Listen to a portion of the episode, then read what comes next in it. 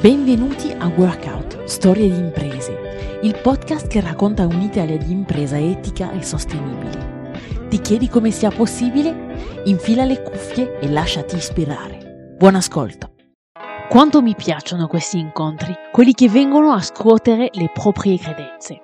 Oggi vi portiamo in uno studio legale e commerciale che si chiama SDBA Benefit, uno studio di successo, serio, apparentemente normale potremmo dire, ma fondamentalmente atipico in realtà. A raccontarci questa storia è Stefano Della Bella, che assieme a suo fratello Lorenzo ha avuto il coraggio di trasformare nel profondo e reinventare un'eredità forte senza comprometterne l'eccellenza. Quell'eredità è lo studio fondato dal papa commercialista più di 30 anni prima. Stefano e Lorenzo ne prendono le redini nel 2013. Due gemelli identici nelle orme del papà, quindi. Il primo commercialista, il secondo avvocato, volenterosi di scrivere una storia propria, nella propria modalità, su un territorio molto particolare, come il Brianzolo, di cui ci parlerà. Un personaggio e una storia decisamente sorprendenti, ma allo stesso tempo con i piedi ben ancorati nella realtà. Uno stimolo per cambiare le cose iniziando da sé. Sentiamo da Stefano come tutto ha inizio. Fin da piccolo volevo fare il commercialista, non so perché. Un giorno la, la maestra ci ha chiesto che lavoro fa il vostro papà. Io gli ho detto il dottore commercialista. E lei mi dice e cosa vuol dire? E io lì non sapevo cosa dire, quindi vado a casa da papà e dico, la maestra mi ha fatto questa domanda, cosa vuol dire? Che lavoro fai? E lui mi ha detto, faccio il dottore delle aziende, quando non stanno bene io le curo, le metto a posto. E lì è scoccata la scintilla e ho capito che dovevo fare questa professione a tutti i costi. Stefano mi parla di Lecco, un territorio costretto morfologicamente tra lago e montagna. Paesaggio unico, sì, che in qualche modo ha anche delle ricadute sulla mentalità di chi questo posto lo abita. Mi spiega che è come se fossero protetti dal fuori, dall'estero. Ne risultano ottime competenze e prodotti straordinari sviluppati localmente. Noi siamo fatti così, mi dice ridendo. Mi racconta anche della sfida di essere figli di in Italia, figure spesso paterne difficili da superare perché hanno saputo costruire imprese e successi su misura. Mio papà era un po' diverso perché aveva delle eccellenze sul territorio e quindi dovevano avere uno sfogo verso l'estero e ha sempre girato. Lui era un commercialista sui generis, faceva più il businessman, accompagnava gli imprenditori all'estero. Ed è quello che un po' portiamo un po' avanti anche noi. Ci piace fare qualcosa di diverso, non sempre la solita cosa. Il nostro studio si differenzia un po' dagli altri perché abbiamo meno attenzione alla prestazione classica, proprio ci siamo un po' leggermente distaccati dal cosa perché il nostro territorio è un territorio molto concreto di manifattura, dove il prodotto è al centro di tutto, e quindi fatto da artigiani, da professionisti molto seri Invece noi abbiamo cercato di dare una, un po' cambio a questa mentalità, aprire un po' le finestre, fare girare un po' d'aria, cercando di far capire che forse è più importante fare sistema, comunicare bene con gli altri, cambiare un po' il modo di pensare. Quindi secondo noi la nostra professione è più aprire le mentalità, sbloccare qualche chakra di qualche cliente, di qualche collega, entrare comunque in connessione, fare qualcosa di più staccarsi dal proprio orticello, farlo insieme. È un territorio che dà tanto, al quale bisogna rendere tanto, quindi è una grande responsabilità questa. Al cuore di questo impegno, dell'impatto positivo che con così tanta determinazione vogliono lasciare, c'è la qualità del rapporto umano tra le persone che compongono il loro ecosistema, soci, collaboratori, clienti e partner. Una propensione al cambiamento intrinseca la sua, sicuramente, ma che prende concretezza quando Stefano sente parlare Francesco Mondora e viene colpito da parole che non aveva mai sentito ma sembrava conoscere già. Stefano ci racconta allora cosa benefit significa per loro.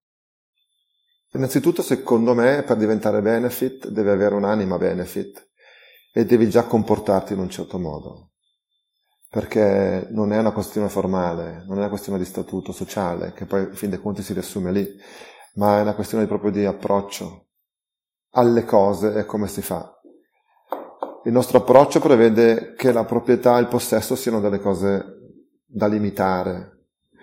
Adesso io non sono un comunista, tutt'altro, nel senso niente di male, però eh, non è un discorso di, di, filosofia economica e politica, è un discorso di, proprio di approccio uh, alle cose che gestiamo, è come se tutto ci fosse stato donato, più, più cristiano diciamo, tu lo vedi dal punto di vista di mi è stato dato qualcosa, ho delle responsabilità verso questo qualcosa, devo fare il mio meglio per gestirlo.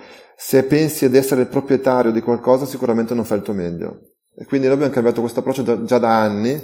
Quando poi abbiamo sentito questo movimento ci siamo subito interessati, abbiamo fatto le formalità per cambiare, che sono comunque lunghe, perché coinvolgono le persone che lavorano con te. Eh, e da qui abbiamo avuto due esperienze diverse. Cioè abbiamo notato che le, le persone che lavoravano con noi già da tempo hanno fatto fatica ad accettare il cambiamento, perché loro lavoravano, nella loro testa lavoravano ancora per noi e non con noi. Mentre le persone che arrivavano dopo, che hanno sentito l'aria fresca, sono arrivate preparate, cioè sono arrivate da noi perché volevano stare in questo modo di fare le cose e si sono create due fazioni, cioè non in maniera form- eh, espressa, ma all'interno si è creato un po' di, di stacco tra chi l'ha sempre fatto in un certo modo e chi voleva farlo nel nuovo modo. Ed è, stato difficile gestire questo, questo cambio. Ed eccoli avviati nel percorso che li porterà piano piano anche alla certificazione B Corp nel gennaio 2022. Questa è solo la conseguenza naturale di un'avventura entusiasmante. Si fanno accompagnare da coach esterni per arrivare a formalizzare i valori e il sogno dello studio, in modo partecipato, fino ad arrivare a una vera e propria costituzione, adatta alle esigenze di tutti i collaboratori. Decidono anche di scegliere un giorno di ferie comune per tutti, per festeggiare. Ma dopo un po' il cielo sereno si oscura. È andato tutto molto bene. Quello che non è andato bene è la dignità di portare questo cambiamento verso l'esterno. Cioè, quando il cliente criticava, quando il cliente non capiva perché le persone non c'erano, perché le persone erano in smart working, perché le persone non andavano disturbate tutto il giorno, perché il telefono suonava fino a una certa ora, perché, perché, perché, non hanno saputo reagire a queste istanze esterne e hanno cominciato a ripensarla come prima criticando il cambiamento, non assecondandolo. Quindi diciamo il nostro territorio, in fin dei conti, si è un po' frapposto tra noi e il cambiamento e le persone del, del vecchio retaggio culturale hanno fatto più facile tornare indietro che andare avanti a nuotare perché sono tornate nella zona di comfort. Quindi questa differenza, a un certo punto, l'anno scorso, noi avevamo creato uno studio più grande e moderno con le persone al centro del nostro territorio, quindi in pochissimo tempo era una cosa che ci appagava, che, del quale si parlava, del quale si è scritto, del quale abbiamo parlato in giro per conferenze e a un certo punto l'anno scorso noi abbiamo la, la festa di San Giuseppe dove ognuno deve rifirmare il contratto con lo studio, quindi è un giorno in cui noi abbiamo un contratto con i collaboratori che prevede tutte delle formalità anche per lasciarlo e per essere lasciati dallo studio ma in quel giorno lì non valgono. In quel giorno lì bisogna ritrovarsi tutti e rifirmare nuovamente il contratto, no? E quel giorno lì noi l'anno scorso abbiamo distrutto lo studio, perché non c'erano più i valori che erano quelli che avevamo fondato. È una responsabilità grandissima di un manager quello di distruggere qualcosa che non va bene. Perché se diventa ancora più grande, riproduce lo stesso equivoco. E noi a un certo punto abbiamo dovuto dire no, così non va, ce ne siamo resi conto, l'abbiamo, diciamo, sciolto e ricostituito solo con chi voleva farlo con noi. È proprio una questione di approccio, di, di responsabilità, di promuovere il cambiamento. Sembrava che avessimo creato una barca sulla, che governavamo io e Lorenzo, nella quale poi si faceva delle gran feste, perché era una barca di successo dove venivano clienti di successo, dove c'erano persone di successo, professionisti di alto livello, eccetera, ma si fosse un po' persa quella identità che ce l'aveva fatta costruire. Non so, mi viene in mente per fare l'esempio paradossale, ma per capire il concetto, non so, l'arca di Noè cioè, a un certo punto quello che era stato creato non piaceva più, non era più lui, è stato distrutto per essere ricostruito. Insomma, è un dovere di chiunque. Lo vedo poco nelle aziende questo, perché dopo un certo punto ti leghi a dei fatturati, ti leghi delle persone, eh, delle responsabilità e non riesci a fare la scelta doverosa perché non puoi più farla. Perché in famiglia non te la permettono, perché hanno degli stili di vita da, da mantenere, perché de, i clienti, i fornitori non te lo permettono e tu vai avanti a gestire qualcosa che non è più tuo, ma io non riesco a fare un lavoro dove non, non sento che faccio il meglio che posso, non, non, non, faccio quello che voglio io, perché se volessi fare quello che voglio io l'avrei mantenuto, eh, perché non aveva niente dal punto di vista di, di basi economiche e finanziarie che non fossero corrette. Lo faccio perché se devo ispirare qualcuno deve essere coerente. Se devo essere fonte di ispirazione, devo essere fonte di ispirazione anche sulle cose che vanno fatte. Certe volte le cose vanno fatte, le cose vanno ridimensionate e, ri- risviluppate. O dei rami che non vanno bene vanno tagliati. La potatura è una cosa sana. Fa bene la pianta. Stefano e Lorenzo si vedono costretti a ridimensionare lo studio, con la voglia di ripartire dai principi e staccarsi dai soliti vecchi modi di pensare. Un anno impegnativo si presenta per riporre le basi, gestire l'uscita di alcuni professionisti, persone con cui lavoravano magari da quasi vent'anni, spiegare ai clienti, uno scoglio importante da superare dal punto di vista personale, sicuramente. Cercano di circondarsi di persone che scelgono di essere lo studio assieme a loro. Una rinuncia coraggiosa di sfare quello che si è costruito, spinti dalla visione di dove si vuole arrivare e dalla forza di chi crede nei propri ideali. L'impatto positivo che noi proponiamo è dare una mano alle persone che hanno bisogno, facendolo diventare un business utile per lo studio. Quindi io credo che benefit derivi dal profit e che senza profit non ci possa essere benefit e che se non facciamo il maggior profit possibile non riusciamo ad ottenere degli strumenti utili per fare il miglior bene possibile. Quando creavo lo studio all'inizio avevamo degli, un problema nel senso che non ero allineato tra i risultati dello studio e il benessere che potevamo portare verso il territorio e quindi eh, mi auto boicottavo in, in, un certo senso. Non sapevo se era già utile condividere quello che avevamo creato a favore dei terzi o aspettare il momento più maturo per poterlo fare. Queste sono scelte imprenditoriali difficili se io voglio dare una mano a qualcuno, do, glielo do subito e tolgo risorse per lo sviluppo o sviluppo il più possibile poi quando ho tanta sostenibilità, quando ho tanta sostenibilità finanziaria comincio a dare una mano a qualcuno. Io sarei, sono più per la seconda, cioè un'azienda deve essere sana, deve produrre, deve essere eh, eh, in equilibrio dal punto di vista economico e produrre flussi di cassa positivi. Una volta che si hanno questi e uno vive, io e Lorenzo viviamo di stipendio, eh, quindi non, non, viviamo di utile. Quando uno vive di stipendio ha il suo stile di vita e va bene. Quello che avanza lo può condividere. Però ci deve essere qualcosa da avanzare.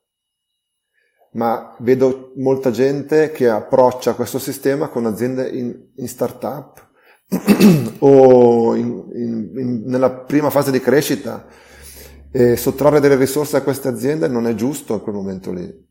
Cioè bisogna arrivare maturi per poter fare del bene perché il primo bene è sempre meno del secondo, di quello che potresti fare più avanti.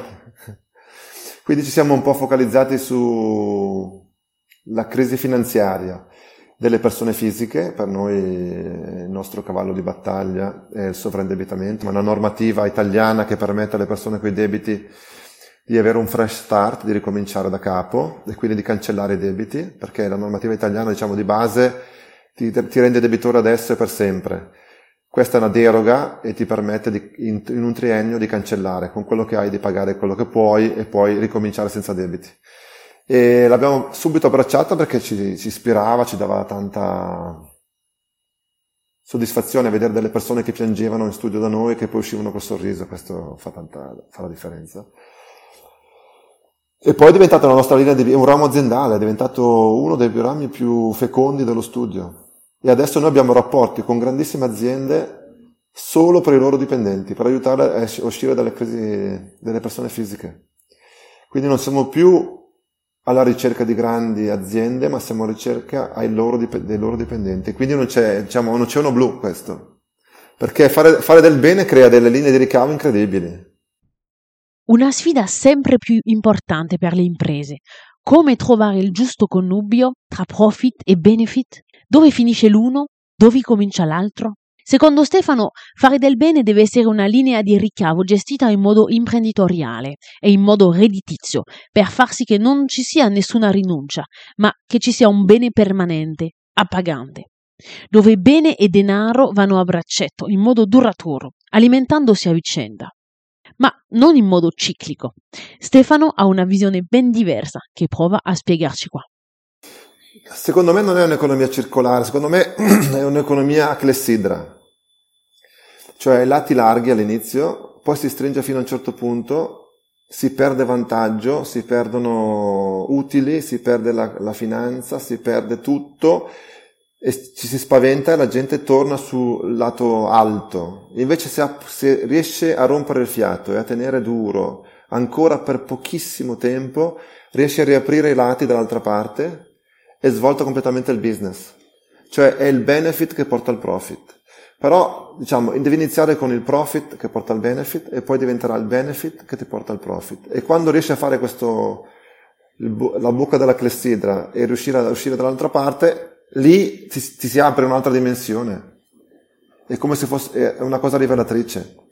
Per quanto riguarda l'approccio filosofico che dicevi tu religioso, ti faccio l'esempio di Gesù Cristo e Giovanni il Battista, no?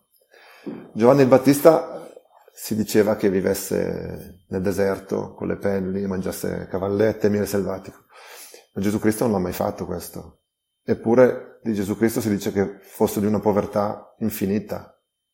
Ma non vuol dire vivere nel deserto e vestire di pelli, essere povero. Essere povero vuol dire vivere nel mondo di oggi col distacco dalle cose che aveva Gesù Cristo. Gesù Cristo era mondano, ma distaccato dalle cose, non aveva nessuna brama né sulle persone né sulle cose. Quindi l'esempio nostro dovrebbe essere quello di vivere nel contesto. Io non vado in giro con le pelli di pecora addosso, ho delle responsabilità, ho dei clienti, mi vesto in un certo modo, guido macchine di un certo tipo, vivo in un certo modo, ma sto cercando di maturare questo distacco dalle cose che mi permette di essere povero nonostante non lo sia.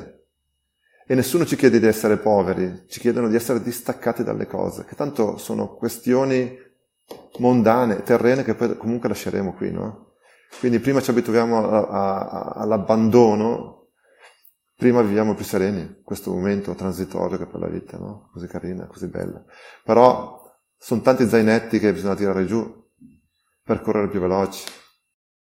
Abbiamo visto prima come certi incontri, certi discorsi visionari possono innescare un cambiamento, ma c'è anche il rischio di sentirsi paralizzati, non legittimi, troppo piccoli. Stefano e Lorenzo invece non si sono arresi e hanno agito. Mi piace la loro lettura dei fatti.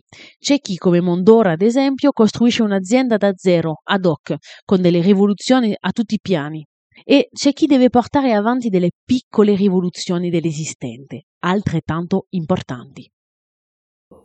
A differenza di Francesco, che io stimo tantissimo, per lui, lui ha sposato un, um, un modo di fare le cose in maniera diversa da tutti i punti di vista, cioè anche dal punto di vista organizzativo, imprenditoriale, gestionale. Quindi tu quando lo conosci vedi un, un, una cosa che mai vista, mai sentita. Cioè, sì, cose, io che ne frequento tante aziende, quella sua è una cosa mai vista né sentita. Se io mi sento la responsabilità di portare il cambiamento nelle cose normali. Cioè, perché se noi non riusciamo a fare che ci sia cambiamento nella stessa struttura sociale, nelle stesse dinamiche imprenditoriali, nelle stesse leggi che oggi ci governano, ma non si riesce a far capire che all'interno dello stesso contesto noi possiamo essere persone diverse e dare quella profondità del contesto attuale. E cadiamo nell'equivoco di pensare che solo chi fa le cose mai viste né sentite può farlo, ma noi che siamo gente normale non possiamo farlo. Io non sono Francesco Mondora, quindi non posso fare quelle cose lì. Invece tu sei Stefano Della Bella e hai la responsabilità di fare stravolgere a clessidra il tuo modello di business all'interno dei limiti della clessidra, che sono sempre gli stessi, soltanto che li vediamo a forma di specchio. O bisogna specchiare le nostre aziende nella novità, non stravolgerle. Poi se c'è qualcuno che le stravolge e allarga i confini della clessidra, molto felice. La ricompensa più bella è che quel territorio che tanto li guardava con diffidenza oggi sta con loro, si interroga sul percorso, vuole esserci. Un cambio di prospettiva che significa che qualcosa sta cambiando per davvero, che il semino sta germogliando. Curiosi di vedere che pianta sarà. Beh, siamo un territorio concreto, eh. T- tanto concreto che l'ultima cosa che, voglio, che posso che posso suggerire uh, da, da, commercialista, diciamo da gente, da gente che vive le aziende, è che bisogna finirla di darsi le scuse per essere normali basando tutto sul prodotto. Che noi italiani, brianzoli soprattutto, ma italiani, europei, siamo troppo attaccati al prodotto.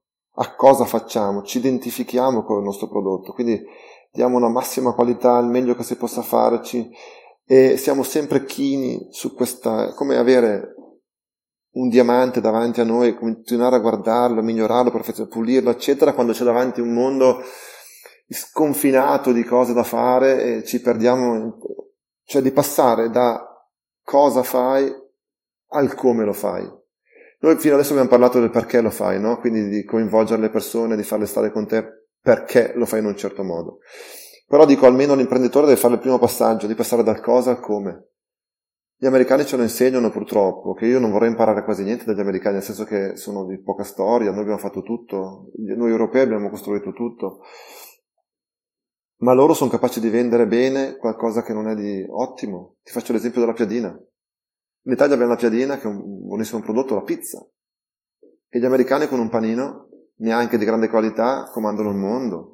Quindi dobbiamo capire che non è più cosa facciamo, ma è come lo facciamo. Bisogna imparare a diventare degli imprenditori, passare da professionisti artigiani ad imprenditori. E quello sblocco lì lo fai quando passi dal cosa al come. Imparare a fare nuovi modelli. Ci sono tantissimi modelli nuovi. Io sento troppo spesso la frase l'abbiamo sempre fatto così. Non va più bene quella frase lì, dai. Non va più bene, non, è insopportabile, non si può più sentire. Lo avete sempre fatto così appunto per quello che non andiamo più bene, bisogna farlo in un modo diverso. La stessa cosa in un modo diverso. E qui torniamo a quello che dicevo prima, non c'è bisogno di fare cose eccezionali o cose uniche mai sentite né viste, cioè c'è bisogno che ci sia qualcuno che lo faccia, però nel nost- nella nostra quotidianità si possono fare sempre le stesse cose in un modo diverso. E bisogna cominciare a farlo, bisogna cominciare a fare la differenza. Grazie per aver ascoltato Workout, il podcast di Mondora. Workout esce ogni due venerdì. Ti è piaciuto questo salto nell'impresa che cambia il mondo? Allora, per non perderti le prossime storie, non dimenticare di schiacciare il tasto Segui oppure ritrovaci sul sito mondora.com barra podcast. Se hai dei commenti o dei changemakers da suggerirci, non esitare a farti sentire sui nostri social. Ciao!